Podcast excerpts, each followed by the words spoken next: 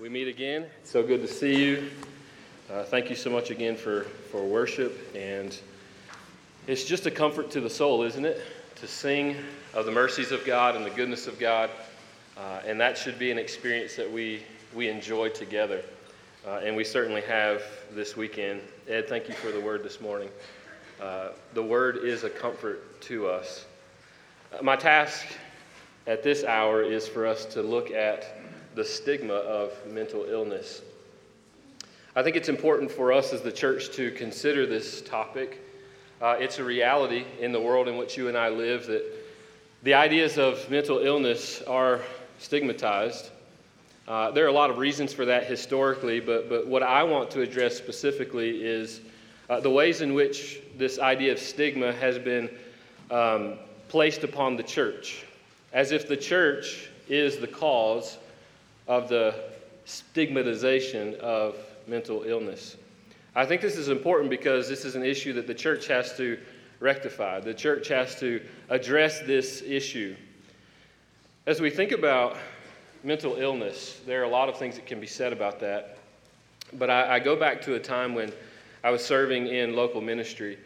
And I was serving at a church as an associate pastor of family life, and part of my duty, my primary duty, was to um, was to lead a counseling ministry. And it was not infrequent that people would come to the office. It took a little while for, for people to understand what we were doing and, and that sort of thing. Uh, but one of the things that I started to notice, even as uh, a staff member, and a place where we were offering help and hope, is for our own people.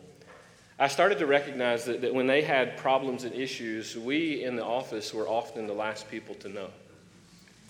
And I don't say that anecdotally. I think that's been an experience that I've heard from the hearts and minds of many pastors is we want to help, but oftentimes we're the last resort. And as we think about the church being the last resort, what does that mean? And why is it that the church finds itself being the last resort?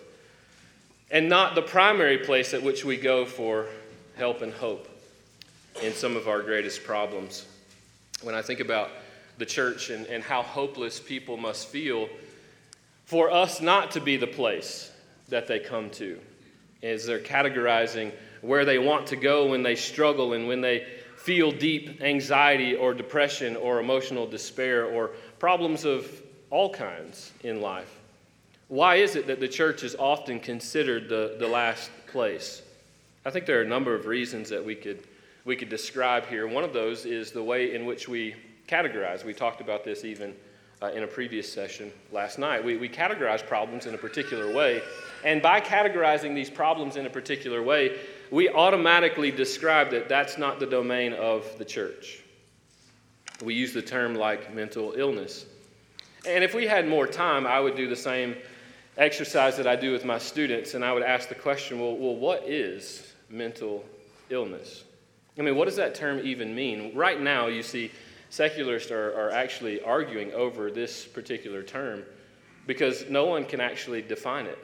No one can actually describe really what we're talking about. Illness, if you think with me for a moment, illness is intended to describe some sort of pathological description of causation, and mental is something that's immaterial. It's interesting to me how we would think that there's a, a pathological cause for something that's immaterial or how we would describe that something that's immaterial has phys- physiological causation. That's the, that's the intent by describing mental illness. The problem is, even some of the leading psychiatrists in the world today would, would articulate that this is a misguided definition, a misguided description of what's actually going on with people. And so, as we consider this idea of mental illness, part of the reason that the church is the last resort is the way in which these kinds of problems have been categorized. They've been categorized as one of two things either something that's distinctly psychological, and if it's something that's a, an entity within man that's distinctly psychological and non spiritual, therefore, there's another type of professional that has to deal with those types of issues. And so the story went for about 90 years that we defer them away from the church because we love you, we want to care for you, but these are issues that are outside of our domain. Another way in which these things are categorized often are by um, biological issues, biogenic descriptions, that these are driven by our biology. And there are certainly problems that we can identify in physical illness that are rooted in our biology. That's without question. The problem then comes is how do we describe these mental disorders or mental illnesses as being biologically driven? It seems to be mixing categories. But even if we begin to categorize these problems in those types of terms, what often happens is we say, well, that's not the domain of the church because the church deals with spiritual issues. And so we push the church off to the side. And oftentimes, what happens, and, and this is the way the world describes this, is the church needs to relax about this and welcome these people in. Now, on the face of that, I think that puts pressure on the church unnecessarily. I think the real issue is not that the church won't be embracing. The church will be embracing to people who are broken. I think the problem is the way in which we categorize these problems. I mean, think about this. If you have a, a pastor who preaches the word well, naturally what begins to grow in your church organically is a desire and a compassion for people, a love for people, to help people. As we grow in the Word, that's a natural thing that happens. When we are conformed to the image of Christ, we begin to see the world like Christ. And when we see the world like Christ, what, what naturally happens is we see people who are broken through compassionate lens. But when we start to categorize these problems that people are facing as purely psychological or purely biological, what happens is the church feels like they are not empowered to help at all. And no matter the deep love that they might have or the desire that they have to want to help in situations like that, we feel powerless. We feel helpless. And what begins to happen is we further stigmatize some of these problems that people are facing. And so they wake up on Sunday morning with dread in their heart that they have to go there again because that's a place where no one understands. No one really knows how to care. No one knows what to say. Maybe you've been there. Maybe you've felt that. This is a common testimony of people who have been labeled with such problems. The problem with this is this is a culturally, culturally derived expression of some of these problems. Uh, this is not the way in which historically we would see human problems described. In fact, uh, with poor theology or not historically, the church was seen as the primary place that people would go for help and for hope and for wisdom and for guidance. Take the Catholic Church, and this is not a shot at them, I just want to use them as an example. Historically, they were a place that people would go for help and hope when they were having problems, when they were having issues. And you see implemented, even in that small window of time, uh, things like indulgences and absolution that's a means of soul care. It's a means uh, of which the church was attempting to try and minister to people. The problem is that they had bad theology that they were imparting to people as a means to assuage the guilt and shame of sin and human oppression. My point with saying that is it's not uncommon to us historically to see that the church is the primary place at which we see should be the institution that God has ordained for help and hope. I think part of the issue is that we have viewed now churches as a place that should be utterly sanitary. We act as though the, the, the, the church should be a place where uh, everyone is happy, everything runs smoothly, everything really is perfect. Because uh, much of what's happened in modern America in relation to the church is we have to create an environment there back to the influence of psychology in building this environment that will foster then some sort of holy interaction with God. When in reality, we know interaction with God happens when the word is preached, when people commune well and love each other despite the other. And then by the power of the Spirit, God begins to encourage us through His word and change our very hearts. That that work happens by the word. So when we think that we have to have sanitary environments, Uh, we no longer become hospitals for the broken. We no longer become places that people can come to get help because they're dirty and in need. The church is the institution that God has granted, not the government and not any other institution. The church is the institution that God ordained intentionally to do this work of soul care.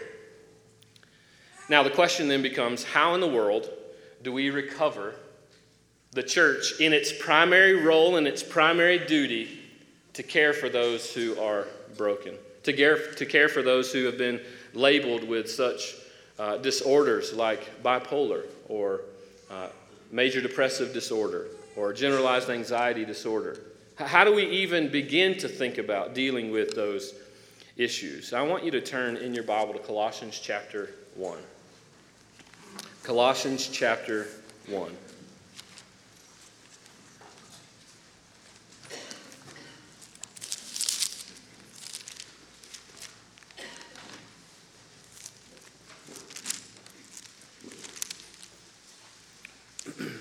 As you're turning there, I think it's important that we understand the way in which we have the New Testament.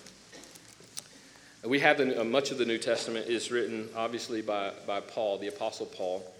And I think it's interesting the, the occasion for which he writes most of his letters. The, the occasions for which he writes most of his letters is because there were human problems. There were human issues going on. If you've ever read 1 Corinthians, that's one of the places it becomes most abundant. As Paul is addressing with the wisdom of God, and he's intentional to name only Christ to make the name of Christ known among these people who are struggling not just with issues of justification and salvation, but he's, he's dealing with them on every level in relation to God and their problems. And in 1 Corinthians, we see a myriad of problems. We see sexual immorality, we see fear, we see death occurring, uh, we see issues of conflict and division that are occurring. And, and don't forget, even as we discussed last night, all those things uh, bring all to bear in our human in our humanness on those types of struggles and difficulties, the emotions that would be involved, and so on. And what Paul does is this is consistent in the way in which he addresses most people. Is he typically he would begin with indicatives. He's describing, if you don't know what that means, he's just describing an indication of who we are if we trust in the Lord Jesus. These things are true about you. And then he moves to imperatives. He moves to explaining and commanding because of what God and what Christ has done for you, now live in this way. And what he assumes is that when we anchor ourselves back to the truth of who God is theologically and we begin to live that out practically, what happens is some of these problems begin to dissipate. The, the, deep, the depth of the stress begins to wane. Here in Colossians, it's, it's really no different. He's, he's addressing some sort of uh, faulty idea He's addressing some sort of, uh, uh, some people would even call it a heresy, this idea of Gnosticism, where people have believed that they've come up with some other wisdom outside of Christ. And Paul is addressing this, and he begins talking about the preeminence of, of Christ. Now, before we get to our primary verse in verse 28, what I want to do is I, want to, I want you to hear the way in which he describes Jesus. We're going to revi- revisit this in a, another session later, but I want to introduce you to it now because there's a lot to be said here. Start in verse 15. I want you to hear the, the language of the way Paul talks about Jesus. He says, He is the image of the invisible God, the firstborn of all creation. For by him all things were created in heaven and on earth, visible and invisible. Whether thrones or dominions or rulers or authorities, all things were created through him and for him. And he is before all things, and in him all things hold together. And he is the head of the body, the church. He is the beginning, the firstborn from the dead, and that in everything he might be preeminent. For in him all the fullness of God was pleased to dwell, and through him to reconcile to himself all things, whether on earth or in heaven above, making peace by the blood of his cross. Now I want you to listen very closely. And you, who were once alienated and hostile in mind, doing evil deeds, he has now reconciled in his body of flesh by his death. Now listen to the words in order to present you holy and blameless and above reproach before Him. If indeed you continue in the faith, stable and steadfast, not shifting from the hope of the gospel that you heard, which has been proclaimed in all creation under heaven, and of which I, Paul, became a minister. Now, the thing I, the thing I think is, is interesting and is appropriate for the way we discuss the church's role and responsibility in this whole mess of stigmatization is the way in which Jesus talks about his aim. What Jesus talk, what Paul is describing about Jesus' aim is he, he notice in verse 22, he has now reconciled us in his body of flesh by his death in order that he may present you holy and blameless and above reproach. You see, what happens here is Jesus sets the aim of what ought to happen in humanity. He's describing specifically how we as humanity are repair, uh, repaired in relation to God. He's describing a, a very therapeutic pursuit, if you will. He's describing the way in which we are restored. And part of his plan and his work is that he's going to do that for his people, the church, the body. Now, I think that's important because this is in direct contrast often to what's aimed at relative to mental health and mental illness. Is when we describe those types of human problems, what we get consistently are superficial remedies, remedies that are, are, are good for the moment, that we feel good about, but in the end, we have to keep doing those things in order to feel repaired at all. Now, the contrast is we begin to see all of these human problems as some of these are spiritual and some of these are, are not spiritual. And so we categorize and say, well, there's a domain that's outside of the church that needs to address these problems. I think a question that, that remains here is where does the arm of Jesus in his restoration cease? Is there a point in our humanity and all the brokenness of our humanity, is there a point at which the arm of Jesus in the work that he completed on the cross in his life, death, burial, and resurrection, at which Jesus does not restore the totality of a human being? I think that's a critical question. Because Jesus sets up the aim of humanity.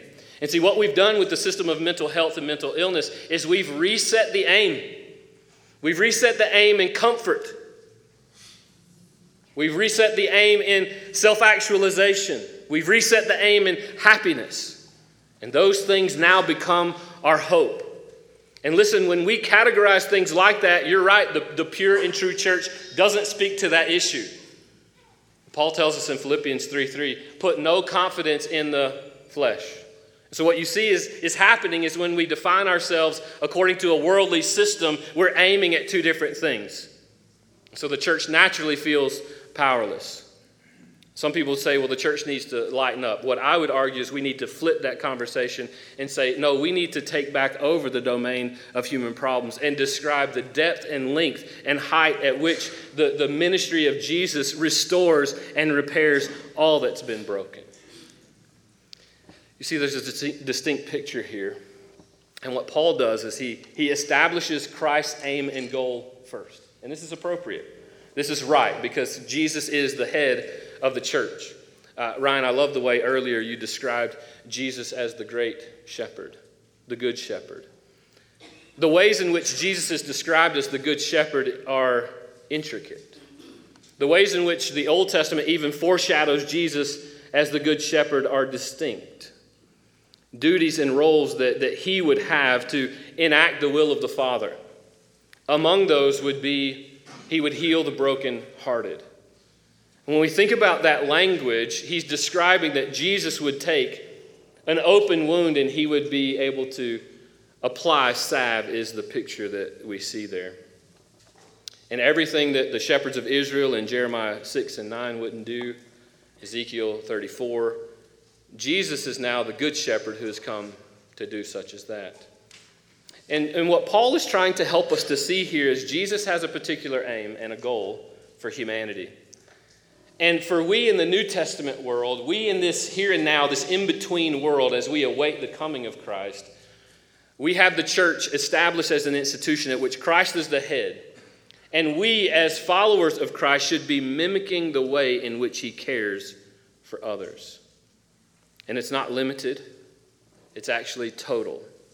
When we think about the issue of body and soul, as we did last night, we think about Jesus as being the, the means of restoration.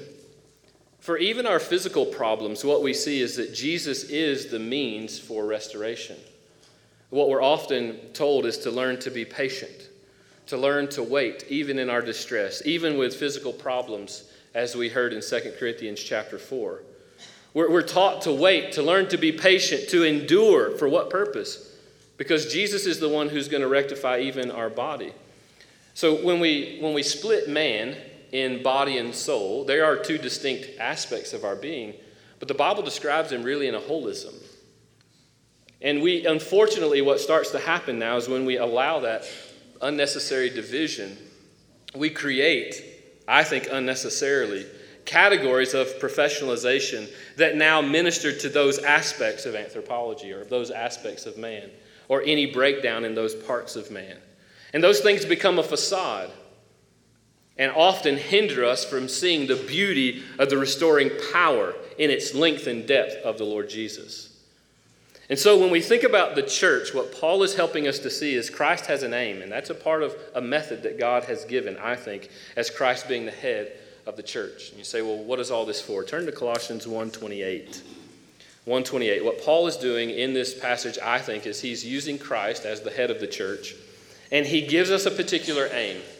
And that aim is that we would be holy and blameless and above reproach. Now, part of the comfort of the promises of God that we see consistently throughout the New Testament is that is a sure deal for all who believe in Christ, all who have called upon the name of the Lord, those whom he has awakened in spirit. And we have been made right, clothed in the righteousness of Christ. In verse 28, this is what Paul says. He's, he's essentially summing up now as he talks to the church at Colossae. This is your aim and goal. I think this is actually a decent outline for the way that we think ecclesiologically about what we're aiming at and what we're accomplishing. And I think how we begin to overcome this idea of stigmatization. Verse 28, he says, It's him we proclaim, talking about Christ, warning every man or admonishing every man and teaching every man with all wisdom, which later he would describe in a few verses that that wisdom is Christ that we may present everyone mature in Christ. You think about the aim of biblical counseling. The aim of biblical counseling really is sanctification. It's driven by love, love of the Father, because of the way in which the Father has demonstrated love to us. But the aim of biblical counseling really is sanctification. You say, well, that's quite a spiritual term. I would argue that there's not a thing that we do in humanity that's non spiritual right? When, when Paul says in Colossians 3, whether then you eat or drink or whatever you do, do all to the glory of God. I might would say it like this that there's not a thing that we think, say, or do that doesn't make a statement about God. Everything that we think really makes a statement about God. It, it, it's, it's trying to put into practice and meaning of the world. Is it consistent with the way in which God has revealed himself?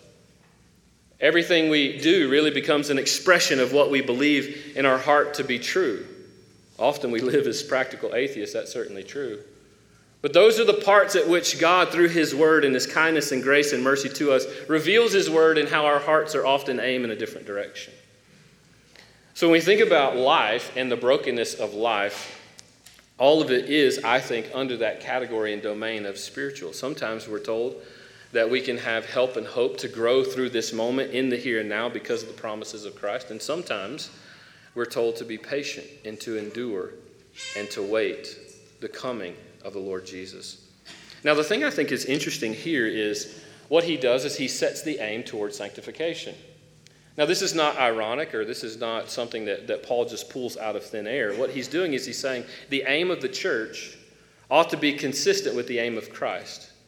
And what was the aim of Christ? That he would take everyone and make them blameless before the Father, above reproach.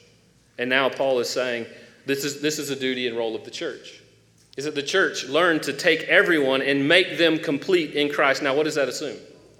He gives us the means by which we do that. We don't have time to work through that today. But he, he tells us what's the, the, the aim. The aim is to make everyone complete in Christ. And what does that assume? It assumes that Everyone who's involved in church is not complete in Christ. So, if we're not complete in Christ, what are some of the, the ramifications of our struggle as we grow in faith, as we try to understand the world, as we interact with the difficulties of the world?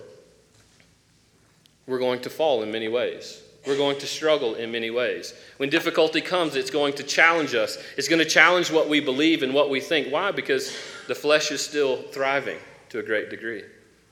And as Paul would argue in Romans 6 and 7, he lives in this body of death. And in, in me and my flesh, he would say, there is no good thing. Paul is at that point a well saved man, toward the end of his life, seeking to do another missionary journey, and he's even saying, the greatest, I think, Christian missionary that's ever lived is saying that he's still weak in his flesh. He's still struggling with difficulty in his life. He's still desiring to put to death this flesh that's within him. Now, if that's true, why in the world would we make church such a sanitary place? Why would we assume that when we walk in these doors that nobody should have problems? You see, what happens is the, the mental health world drives us to say that uh, you're crazy if you have problems. Can I just tell you that that idea is faulty to Scripture? It's faulty to say that in this world, Jesus says, you will have trouble. And so to assume when we walk in the doors of a church that we're a sanitary place is absolutely faulty. Now, here's the thing. If we begin to change our minds relative to some of these ideas and we begin to give the church its proper place, uh, we have some, some duty to do. We have some role and responsibility to change in the way that we think about church, in the responsibility that we have. So, part of what I want to accomplish in the, the minutes that I have left is I want us to feel the weight of our responsibility. I want us to feel the weight of our responsibility as the church to recover and reclaim the domain of human problems. That we would see once again that the church actually is the place at which we labor for people and with people. It's the place at which we hold the keys to the kingdom of heaven and we proclaim the goodness of the Lord Jesus Christ to repair every aspect of our being. That's what we're longing for. Even if we do find temporal uh, fixes for things that we struggle with on earth, the fact of the matter is, today, Jesus himself raised Lazarus back to the dead, but Lazarus is dead today. What's happened often in the medical model, it's not that those things are not helpful at times. Uh, listen, if I get cancer, I'm going to pursue finding some treatment to help me. Okay? And I'm grateful for that. I do see that as common grace from the Lord. I see those things as, as helpful, almost as a foreshadowing of the beauty of what the, the medicine can't do, make me live forever. It's a foreshadowing of the beauty of what Jesus will do and has done. So when we think about it in right terms, it becomes a stepping stone for the beauty of Christ and what he will accomplish. I fear what's happened, however, is we've now looked to the medical model for complete hope. And do you see what it sets up? What it sets up is often despair. Because people who struggle with these things that are categorized as, as mental health issues often will, will go uh, to a professional and they'll seek some sort of help. And what they find out is uh, the medicine itself is not curative. Now it's something that they may have to take forever. It's something that has excuse me, extreme side effects and so on and so forth. And, and, what begins to happen now is the person sees that, well, if this is something that's environmental or primarily if they're dealing with it with medicine, it's, it's biologically driven or biologically explained. And now the person sees that, well, there's nothing that can give me help or extreme relief from this or even is going to be curative to what ails me. You think of the despair and hopelessness that people feel when they think that this is a problem that's something I can't control and we found nothing to help it. And when we categorize things in that way, our eyes become clouded toward the true hope that's given in Scripture. We have to make the proper aim in what we do, not self satisfaction, not self comfort, and not self preservation, but in the beauty and power of the Lord Jesus Christ that daily we are growing in Him, becoming complete in Christ. Now, what I want us to do, just briefly, is I want us to look at the ways in which we have failed as a church. And I think it's okay. I think it's right and appropriate and proper for us in the church to examine the way that we've thought about this in faulty means. In so many ways, we've abdicated so much that was a domain given to us by Christ in the church. I think the first thing, and this is something that's been beautiful, I, have been ministered to um, by the work of CCEF. when I was trained as a biblical counselor, uh, the works that were done were primarily through CCEF.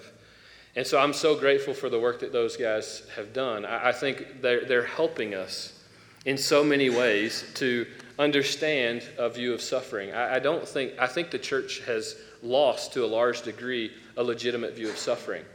Now, we can argue and debate about why that is. I would say one contributing factor is the way in which we try to define human problems. When we define human problems as if all suffering is negative, or all suffering is evil, or all suffering is not the way it's supposed to be, and so there should be some sort of immediate human remedy that's offered, we've lost a biblical view of true suffering. We've, li- we've lost a biblical view of what it means to live in a broken and a fallen world. We've lost what it means to be cursed by sin in every respect.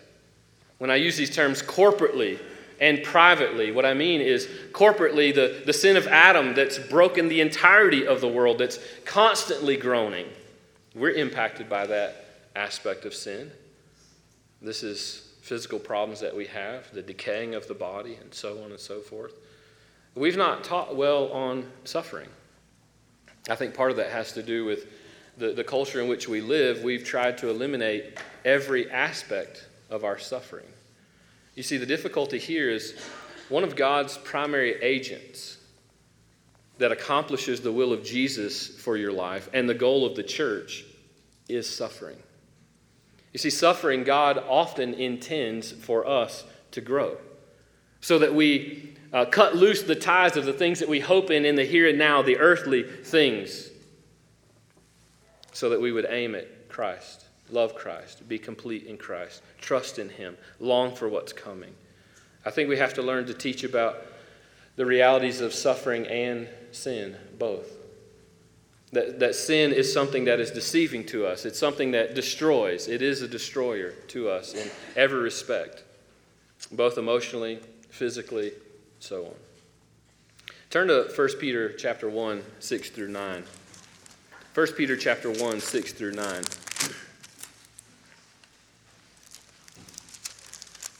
Peter is addressing this issue that I think will be helpful for us. And I want you to hear how he describes suffering. In this, you rejoice, verse 6, though now for a little while, if necessary, you have been grieved by various trials, so that the tested genuineness of your faith, more precious than gold that perishes, though it is tested by fire, may be found to result in praise and glory and honor at the revelation of Jesus. Now, I want us to think about suffering here. Paul or Peter is uh, praising the idea of this suffering and why. Because the aim and what it produces is something that's the aim of Christ for us. What does he say there? That we would, even though we perish, though it is tested by fire, may be found to result in the praise and glory and honor at the revelation of Jesus. What's it accomplishing? Exactly what Paul is talking about in Colossians chapter 1 that we, through this suffering, through the difficulty, are being made complete in Christ. Could it be said that the suffering that we endure is not something we should categorize as an illness? That we should categorize it as God wrestling with us and in His goodness, that maybe He's destroying the very things that we love and hope in because of His kindness toward us. I think it's important that we reclaim the church as the domain of soul care. And in reclaiming the church as the domain of soul care, it does mean that there are implications for this. I'm very cautious in the way that I describe this. I wish we had a little bit more time to flesh this out. But I'll suffice it to say that in the scriptures, God has not given the government the role to oversee the care of the souls of people. As one author in history past during the time of the Reformation said, the church was, the, the government was given a physical sword, and rightfully so. He describes Romans 13 and the responsibility of the government to punish those who do evil. And in that phrase, he's describing, he says, but the physical sword never has had the ability to change the hearts of men. But see, God has given the church a, a sword as well. He's given a, a, the church a sword, which we will hear about on Sunday morning. He's given the church a sword that does have the ability to change the hearts and the souls of men. Not just through the power of conviction, helping us to see who we really are in relation to God and the world and others, but also to truly, radically make us new make us different, to aim at different things, to love different things, to learn to love what God loves, but also to learn to hate what God hates. You see, if we were to talk through the, the pattern and the process of the church, the, the goal of the church, God has given the church this entity, this beautiful entity at which He's redeemed. He's given us that responsibility. Let's just brainstorm about that for a second. If you think about in the New Testament all that the church, God, God has called the church to do, first, He's called Christ to be the head.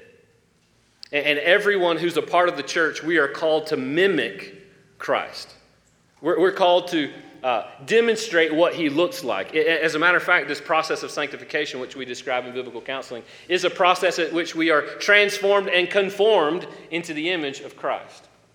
And we see in this transformation, what happens is we begin to look like Christ. We begin to act like Christ. And the beauty of that is now we begin to f- reflect the character and the nature and the glory of God as Christ did. But that also means that the way in which we love one another starts to radically change. And this is expressed throughout the totality of the New Testament. Now, if we were to pause and we look at every aspect of the church, Christ being the head, and then he's given us graciously shepherds. Well, what is the responsibility, what is the role and the duty of the shepherd? I mean, what are they called to do as they, as they lead us, as they guide us? Well, certainly they're supposed to mimic Christ. They're supposed to be under shepherds, as a description, if you will. Turn to Hebrews chapter 13. Hebrews chapter 13. What we see here, I think, is a, is a picture that, that gives the primary duty to the pastors, the shepherds, to mimic the way in which Christ cares. And we have to see this as, as a primary responsibility. Hebrews 13, 17. Now, first, the writer of Hebrews is making a statement toward us, but then he's also giving a command or a call to elders, leaders, those who are over us. Verse 17, he says, Obey your leaders and submit to them. Obey your leaders and submit to them. Now, there's a lot that can be said about this because if we think of Ephesians 4, uh, they're supposed to be utilizing the word to equip us to do the work of the ministry.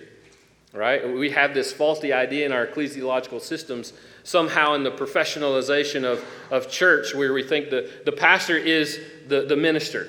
He's the only minister. And we pay him to do that work. And we just get to come and enjoy his funny stories and how he talks about the Bible and makes me feel good, and we walk away. The, the reality is, part of his role is to teach and to train us, equip us to now go out and do the work of the ministry. What is the work of the ministry? Colossians 1:28 that we admonish, we teach for the purpose of making people complete in Christ. And then he goes on he says, "For they are keeping watch." He's talking about the elders, the leaders, for they are keeping watch over your souls.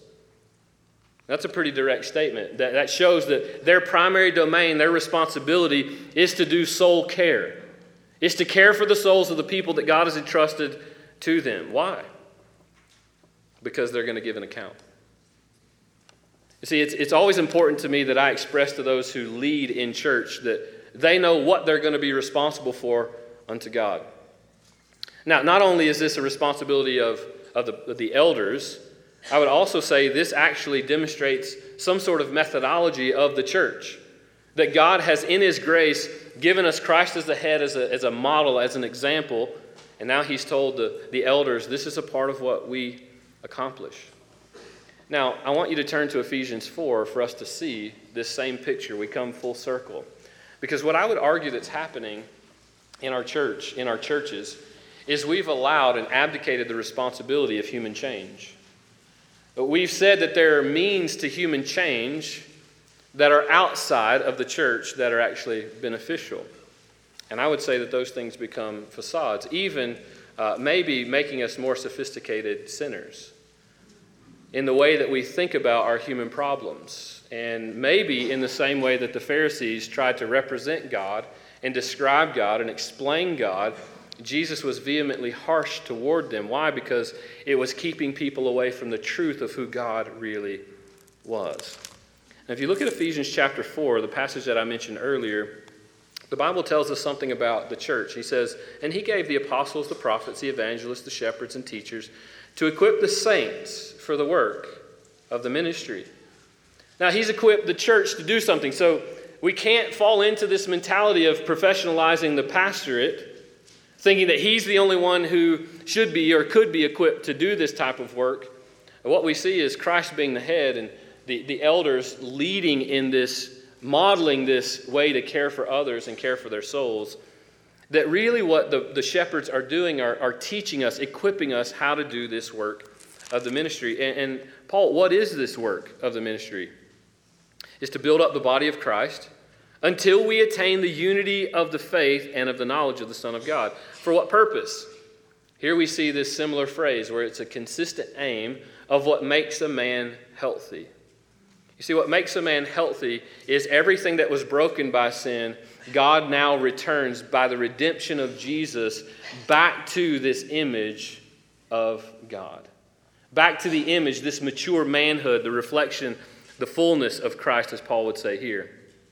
To mature manhood, to the measure and the stature of the fullness of Christ, so that, listen to the language, verse 14, so that we may no longer be children tossed to and fro by the waves and carried about by every wind of doctrine, by human cunning and craftiness in deceitful schemes. Now, I want to break that down in two ways that I think is very helpful for us.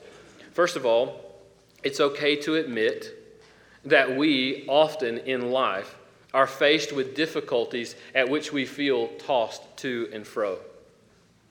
Because when we're, when we're born into faith, Paul uses this language to say that we are, we are infant. And a part of the process is, is we grow to maturity. Now, I want you to think about this. We've gone through this now six times, and you've experienced something similar, I'm sure. Is that it's a normal process of growth for our kids. Is uh, when they're totting around and they, they go from crawling to trying to walk. Part of what's happening in those moments is as they're, they're learning to walk, as they get the strength to walk, and, and you notice how this works, right? Walk to daddy. Walk to daddy. And then if you reach out far enough, they might let go and they're wobbling all over the place. And then they get a bit more bold and maybe a bit stronger, and they, they go from furniture piece to furniture piece, but wobbling the whole time. That has to be like one of the most dangerous times of a person's life. Uh, grace be to God that He made our heads in such a way that they're, they're uh, moldable in moments like that. And so they, they fall all over the place, and, and notice what's happening. And this is similar to the language that, that Paul is helping us with here. What's happening is uh, they're immature, they're growing, they're in the process of growing, but they're immature and they're weak. Their muscles are weak. And, and until they keep trying and keep trying and keep trying, until that happens, their legs would never be strong enough to now walk. We've done that successfully six times. Now, this is a part of the picture. And, what happens is when we demean folks who find themselves who are immature, who are not grown up, so to speak, in the faith. And the mental health system, in my view, really starts to demean anybody who has any type of affliction.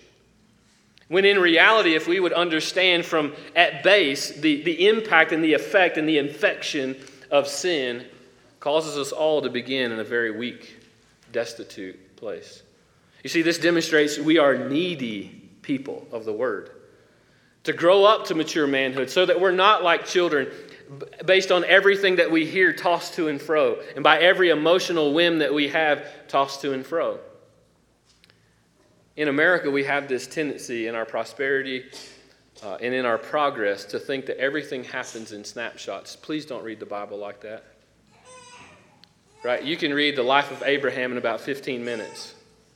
The ebb and flow of his life as he wrestled with God didn't unfold that way, nor will yours.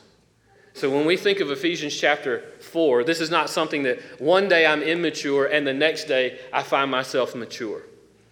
All of us are in the process of, of growing. And this is why even those who are mature are not eliminated from the category of suffering and difficulty. What we see is it just demonstrates our, our, need, our, our need for Christ, our, our weakness. But the beauty of that is we can embrace weakness in the church. It's a paradox according to uh, the world. We can embrace weakness. Why? Because it's in our weakness that Christ now is proclaimed as strong. The thing that he warns us against here is to be carried away by human cunning and craftiness and deceitful schemes. Every era of history has different language and players and people of ideas that have been cunning and crafty against the truths of God's Word for the destruction of the family and for the destruction of the church. And the attempts that, that happen repeatedly throughout church history are evident. And I would say that one of the ways in which we see deceitful schemes in trying to redefine anthropology is through this worldly system that we in our culture have so embraced. But he tells us to how to how to fight against that. Rather speak the truth in love. As we grow up in every way into him who is the head, who is Christ. And he repeats again what the goal and the aim really is. You see, the goal and the aim for us, if, if the goal and the aim for us in humanity is just simply to be happy, then the mental health system is a good effort at it. You see, what people don't often understand is the mental health system, the mental illness system that we have employed, is quite a brilliant system. The, the problem is, is the, the categories that are defined are aiming according uh, to a different reality. And here's what I would say I would agree with Paul in Romans 15, where he says, If Christ has not been raised from the dead, from the dead we are above all most to be pitied. I would agree with him. And I would say that if, if Christ is not the Lord, then the mental health system is the best thing that we have. It's the best thing that we have to, to comfort us for as long as we live, and then we move on with whatever's next. But what I would say is that if Christ is real, and if Christ is true, and if this word has been given to us as a kind grace of our God for the purpose of helping us through suffering, remember John 17, 17, Jesus' prayer, sanctify them in truth, your word is truth. He continues on that prayer and says, Don't, don't take these disciples out of the world, be with them as they walk through it. Rather, speaking the truth in love. And now, what we begin to see is this is not just the responsibility of those who lead us the New Testament begins to breathe this idea this is the responsibility of all of us as we mature. And these, some people categorize 43, some people say 59, one another's that we see throughout the New Testament, where we're called to take this Word of God and by love begin to speak the truth into one another. One of those is Hebrews 3:13 talking about the deceitfulness of sin and that we would encourage one another. Galatians 6:1 when we're caught into any type of transgression that you who are spiritual restore such a one. Why? Because of the deceitfulness of sin. This is how we get tossed to and fro by human cunning and craftiness. You see this takes every single member of the body of Christ to function well. If we think about ministry in this way, according to the church, Christ being the head, the elders that God has given ministering appropriately, knowing it's their domain and duty to care for the souls of people, surely God has given us everything we need for life and godliness to accomplish the things that we are responsible to Him for. And furthermore, what I would say is that now it's not just the pastor's role and duty to where he is belabored by all of this work because of all of our brokenness. Is now what God has done in His grace and kindness is as you grow up, into Christ. Romans 15, 14, that you grow up into fullness and knowledge and you become sturdy in faith. Titus 2, you older women teach younger women. You older men teach younger men. Have the time to be with somebody that you can walk through their difficulties in life because, as Ed described, being with someone matters. Walking with them. I, I fear what's happened is we've programmed our churches to such a degree that soul care is not possible because I don't spend enough time with you to know if this has been a rough week. So, how can I ever employ what God has called me to do in ministering to you by the graces He's given through the Word if I'm not with you? You see, there's a beauty that happens in the fellowship, and I would pray that what we don't do in the church is dismiss all the beauty and the methodology that God has given, He's instituted in this thing that we call the New Testament church. You see, the church is the, the place at which we should see broken people coming. Because this is the place at which people find true, lasting hope. Hope not just for today, hope for tomorrow, and hope for the next day, and hope for the day after that, and hope for the moment when all of these shadows come to fruition of death in the moment of even our dying. When we face one of our greatest enemies, death, that we cling to that only thing which otherwise we would find ourselves in deep and dark despair. We cling ourselves to Christ. Listen, this is why it's so important that the church never lose the doctrine of the preaching of the word. The doctrine is important to be preached because these are the things that we cling to to anchor Hebrews 6:19 our soul. So may it be so among us that we in the church learn to reclaim what God has given as first a responsibility and second as a ministry. And what we'll begin to see happen is what we saw happen at our church. Is now from seven surrounding counties, people started flooding to our place because people wanted to see, like, my friend said they got help here. And we're going to do everything we can to try and, and help you because now we become a culture that cares. And this is how we remove the stigmatization of all these human problems that have been categorized outside is this has to be a haven for the hurting. And may it be so in the church. Lord, we thank you for this time. We thank you for the word, the word that anchors us to you, the word that empowers us through your spirit to minister.